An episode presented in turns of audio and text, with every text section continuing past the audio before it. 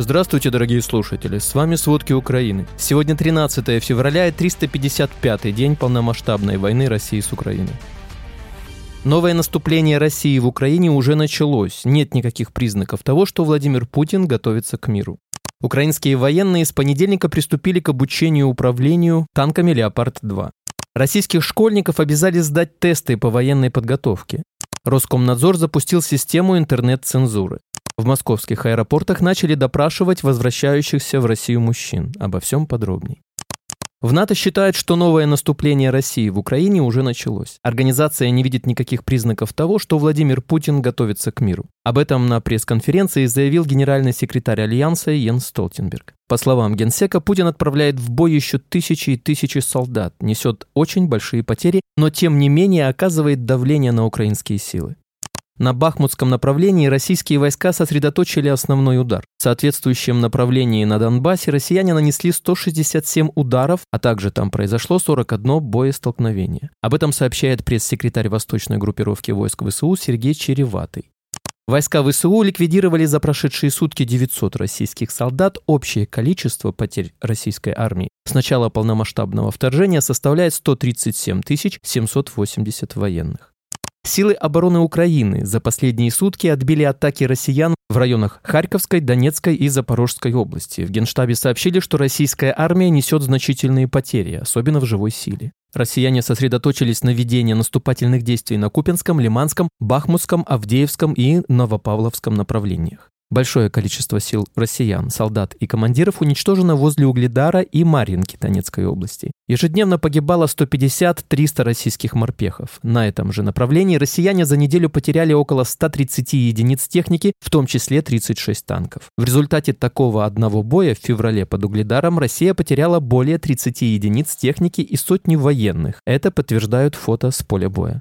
Российские военные за прошедшие сутки из артиллерии и минометов обстреляли по меньшей мере 10 приграничных населенных пунктов Чугуевского и Купинского районов в Харьковской области. Об этом сообщил глава Харьковской областной военной администрации Олег Негубов. В Волчанске в результате попадания в частный дом ранение получил 47-летний гражданский мужчина.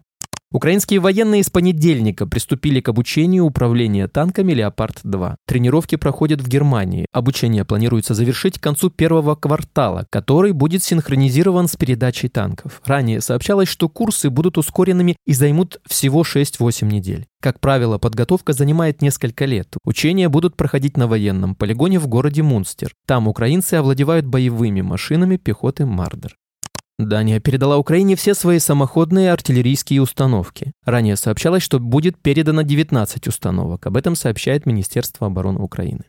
Иран использовал лодки и государственную авиакомпанию для контрабанды беспилотников дальнего радиуса действия в Россию для использования в войне против Украины. Эти дроны способны атаковать и возвращаться на базу. Об этом сообщает The Guardian со ссылкой на источники в Иране. По данным издания, по меньшей мере 18 беспилотников были доставлены военно-морским флотом после специального визита российских офицеров и технических специалистов в Тегеран в ноябре 2022 года, где им продемонстрировали полный спектр иранских технологий. В отличие от более известных дронов типа Шахед-131 и 136, эти беспилотники дальнего радиуса действия предназначены для атаки и возврата на базу невредимыми.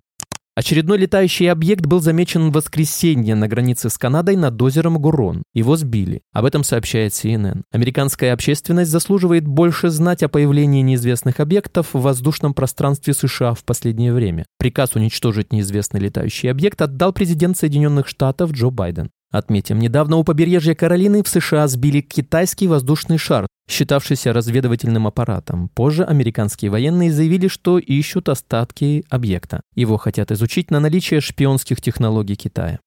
10-й пакет санкций Европейского Союза против России может коснуться 4 российских банков, включая крупнейший частный Альфа-банк. Об этом сообщает издание «Политика» со ссылкой на официальных лиц и дипломатов ЕС. В санкционный пакет могут включить 130 организаций и лиц, среди которых российские чиновники, военачальники, пропагандисты, а также компании и частные лица в других странах, связанные с войной против Украины или ЧВК «Вагнер». Помимо этого, по информации издания, ЕС намерен запретить импорт российского каучука и битума и экспорт в Россию ряда товаров, включая грузовые автомобили, другие тяжелые транспортные средства и машины, используемые в строительном секторе.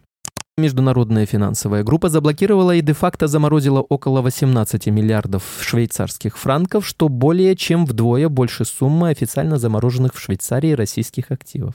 После масштабного вторжения России в Украину Швейцария присоединилась к санкциям ЕС и с тех пор заблокировала российские финансовые активы на сумму около 7,5 миллиардов швейцарских франков и 15 объектов недвижимости. В целом же в Украине может быть около 46,1 миллиарда франков российских активов. Между тем, когда речь заходит о средствах, принадлежащих российскому государству и Центробанку России, то ситуация здесь сложная, поскольку официально эти средства не подпадают под санкции, поэтому они не являются официально заблокированными. Однако при этом все операции с этими деньгами запрещены, и это означает, что де-факто они заморожены. Пакистан собирается увеличить поставки военной помощи Украине посредством использования немецкого порта. В начале месяца через него Исламабад уже направил в Киев 10 тысяч реактивных снарядов для использования в системах ГРАД. Пакистан увеличил военные поставки в Украину через немецкий порт одновременно с польским маршрутом, чтобы переправить ракеты для использования в многоствольных ракетных установках. Разрушенные в Мариуполе здания переработают в бетонную крошку для строительства дорог. Об этом в РИА Новости заявил директор коммунальника Дмитрий Хаджинов. По его словам, Министерство строительства России передало его предприятию 4 дробильных установки, 4 установки «Грохот» и 1 шредерную установку для переработки разрушенных домов. Строительный мусор, рассказал Хаджинов, свозят на полигон площадью 37 гектаров. Там уже накопилось около 2,5 миллиона тонн остатков зданий. Мариуполь оккупирован Россией. С самого начала войны город находился под постоянными обстрелами со стороны России. В итоге Мариуполь оказался почти полностью разрушен. Около 90% уничтоженных зданий жилые. Мобилизованные из Татарстана пожаловались, что их подразделение отдали в подчинение военных из ДНР, которые не считаются с потерями. По их словам, военные из ДНР отобрали у них всю технику и гуманитарную помощь, после чего отправили штурмовать какую-то точку, которую не могут взять очень долго. И никто еще оттуда не вернулся. Либо 200-е, либо 300-е. Собеседники рассказывают, что видели эти братские могилы, в которых лежат люди и которых никто не забирает. Также вечером 11 февраля к командованию вооруженных сил обратилось правительство Калининградской области. Оно попросило разобраться в ситуации, о которой мобилизованные рассказали своему губернатору Антону Алиханову. В частности, о том, что их пытаются отправить на штурм без предварительной подготовки. Власти Магадана закупают снаряжение для новой партии мобилизованных. Тендер на закупку 500 тактических рюкзаков зеленого цвета и сухпайков обнаружили журналисты Тайга-инфо. Как следует из аукционной документации, региональная власть делает это в целях формирования запаса материальных средств для обеспечения граждан России, призванных на военную службу по мобилизации. Журналисты напомнили, что это не первая закупка в рамках мобилизации, которая якобы закончилась. В Бурятии продолжают расти цены на хлеб. Год назад глава региона обещал, что не допустит такого. Поставщики хлеба рассказывают, что повышение цен связано с подорожанием сырья. В частности, стоимость муки повысилась на 25%, растительного масла на 30%, дрожжей на 19%, соли на 10%. Ученикам 9, 10 и 11 классов на так называемом уроке мужества зачем-то показали кадры с мертвыми военными в Украине без цензуры. Детей это довело до слез. Чиновники отчитались, что фильм о войне подготовило командование 98-й Ивановской воздушно-десантной дивизии.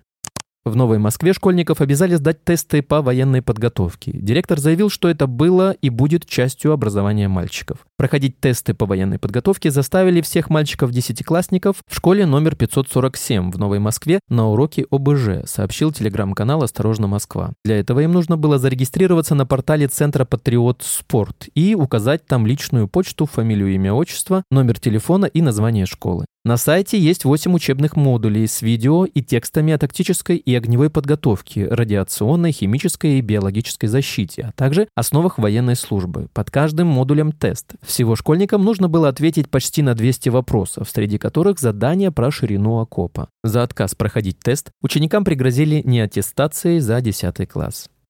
Роскомнадзор запустил систему интернет-цензуры Oculus, предназначенную для анализа фото и видеоконтента. На ее создание с сентября прошлого года смогли освоить 57,7 миллиона рублей, сообщили РИА Новости.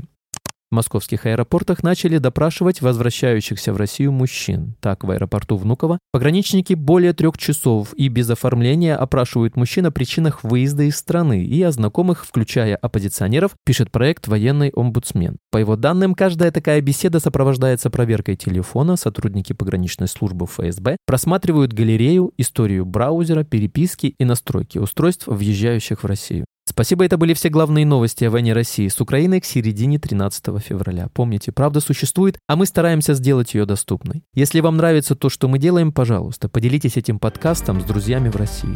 Также, если вы хотели бы помочь нам делать материалы еще более качественными, пожалуйста, оставляйте фидбэк. Это очень важно для нас и для распространения правдивой информации. До встречи.